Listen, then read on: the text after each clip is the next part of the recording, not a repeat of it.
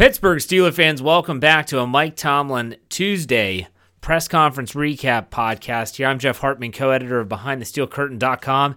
And Mike Tomlin had a lot to discuss in this Tuesday press conference leading up to the Week 17 game this Sunday in Cleveland against the Cleveland Browns. You know, I, I, feel like a lot of fans out there might be listening to this podcast and saying, what is there really to talk about? Because the Steelers have pretty much locked up everything that they could. They've clinched the division.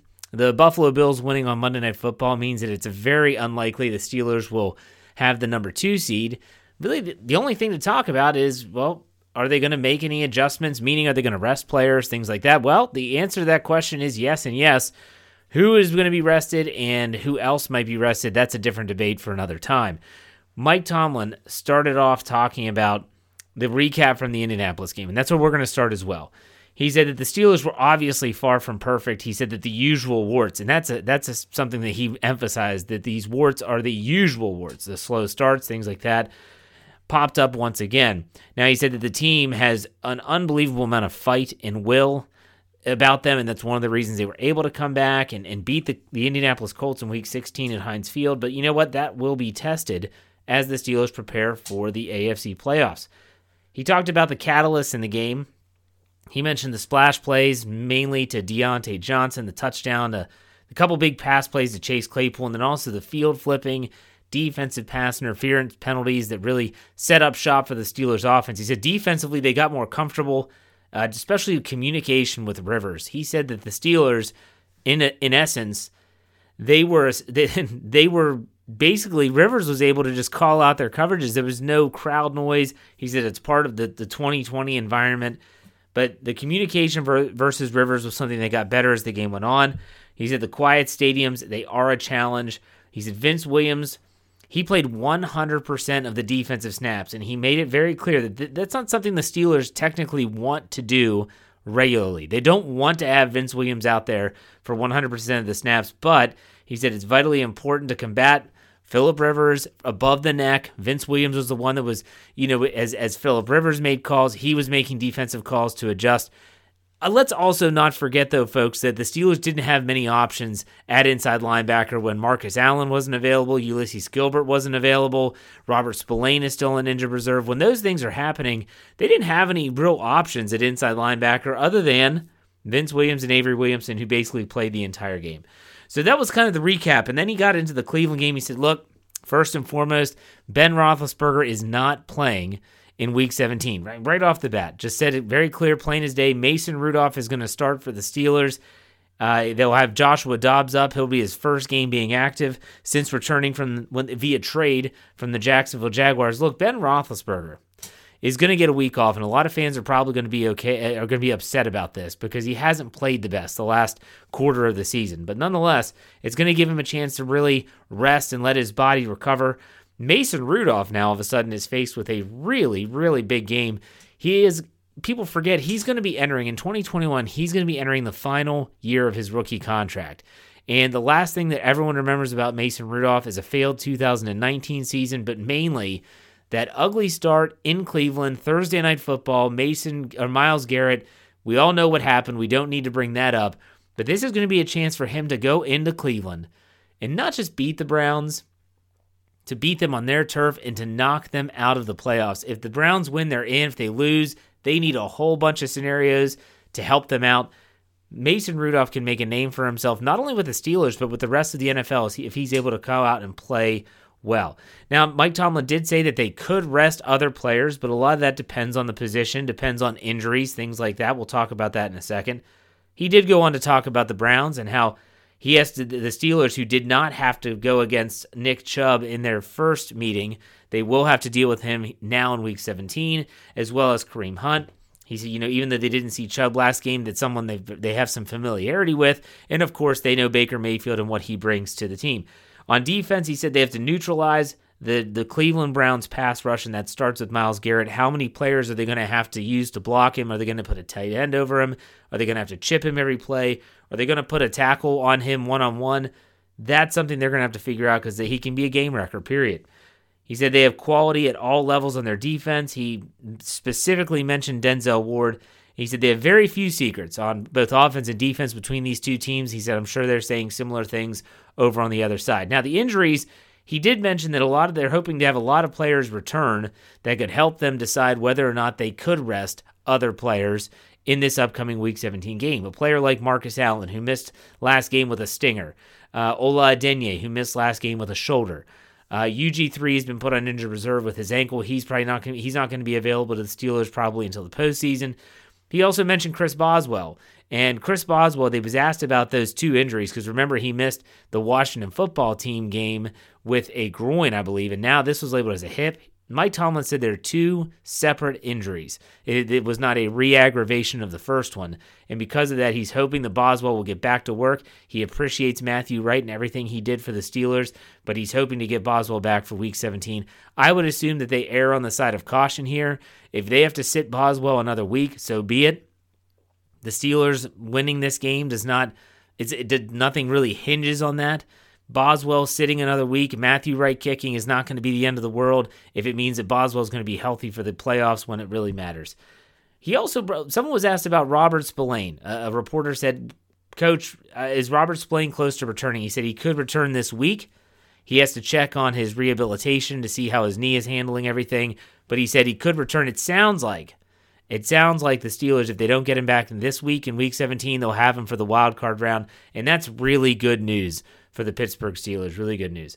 Now, moved on to the question and answer portion of the p- press conference. He was asked about what do you think about having the potential of playing Cleveland in week 17 and then also in the playoffs? Do you hold anything back? Do you not do certain things? Do you game plan a certain way? He said that would not factor into the game plan at all. But don't think for a second that with Mason Rudolph at quarterback and Ben Roethlisberger, even if the Steelers do have to play the Browns in the wild card round, that's night and day difference. Period. Night and day difference. So keep that. Take that comment with a grain of salt. He was asked about the end of the first half against the Indianapolis Colts in Week 16, and most people would assume or call this a botched coaching time management where Philip Rivers. That was like a third and 15, maybe a little bit longer than that. I don't remember the exact yardage. He had the Steelers had three timeouts and they didn't call a timeout. Philip Rivers got the offense to the line of scrimmage quickly and they didn't call timeout. And what happened was is eventually everything just started to kind of you know, everyone's like, "Oh my gosh, well, call timeout, call timeout."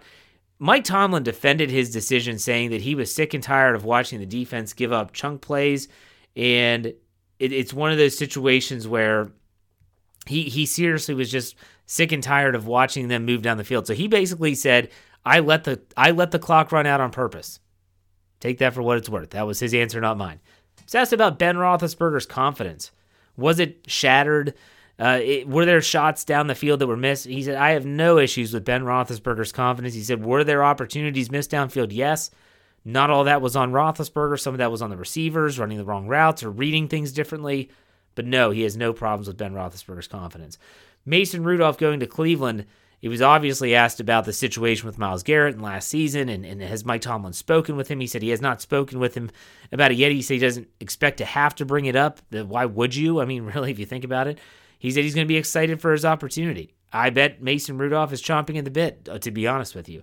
Sack totals was asked about. Does this reflect more scheme? Is it more players? You talk about you know the, the great players they have on their front seven. He said this is about the players, the players that provide the wave that the defense rides on. He's talking about Watt. He's talking about Tuitt. He's talking about Heyward, Alualu, Bud Dupree before he was lost for the season, and now Alex Highsmith. He said this is totally reflective of the players. He gave all the credit to the players, so kudos to Tomlin for doing that. He's asked about the, you know, what, what he thought about the 2020 season. It, it's different. We know the protocols are in place. We know there's no fans in most stadiums. He just said that he was appreciative of the players that he has and their willingness to adjust and to adapt to the protocols and to things that the NFL is doing to help not only keep the game going to finish the regular season, but also to keep players healthy. He said that they they've done a great job, and then it just seemed fitting that right after that question was a question about if you saw it on social media.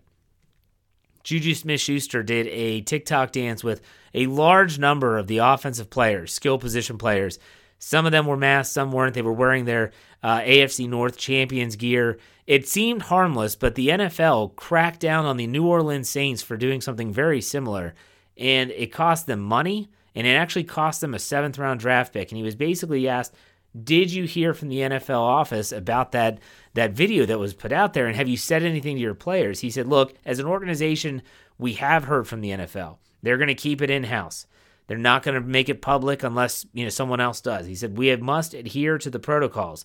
They're going to keep this discipline in house. They're going to. He said we are going to make it very clear that we do not take this pandemic lightly.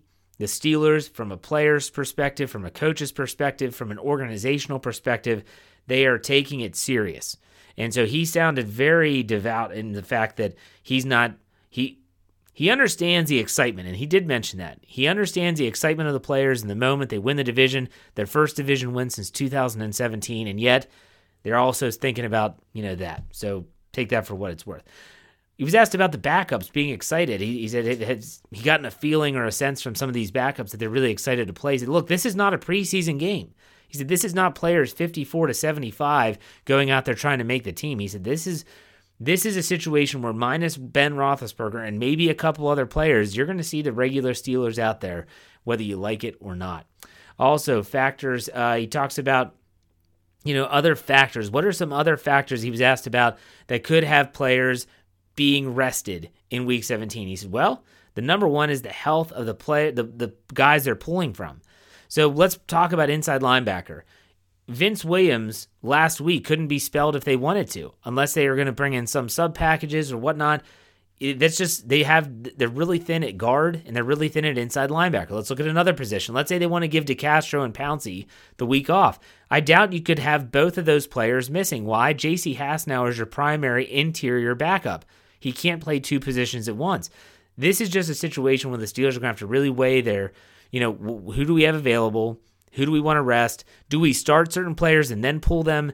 These are all questions they're going to have to uh, answer this week, and we'll see how it plays out. He was asked about Cassius Marsh, who's the guy that they picked up. I think it's off the Indianapolis Colts practice squad. I could be wrong about that, but he made a couple big plays in week, week, week 16, especially on special teams. He said, look, he's willing and capable to do whatever it takes. He said he does have rush talent. Said typically when you're picking up a player like this in the middle of the season, they don't have experience but he does. Marsh has experience in the National Football League, so they're very appreciative of this. And it was a fitting way to end this press conference. He was asked about TJ Watt. He, what do you think about TJ Watt? What makes him special? His quote was TJ Watt is visiting from another planet. He said he has freakish work ethic and habits. He is a defensive player of the year quality guy. Man, think about that. That is quite quite the promotion for the, the Steelers out offense, offense outside linebacker as he tries to match his brother JJ with a Defensive Player of the Year award. So that's it. That was the Mike Tomlin press conference recap. I hope you enjoyed the podcast. I hope you join me tomorrow, Wednesday, for my Let's Ride morning podcast, which airs every Monday, Wednesday, Friday. On Wednesday and Friday, it airs at 5 a.m.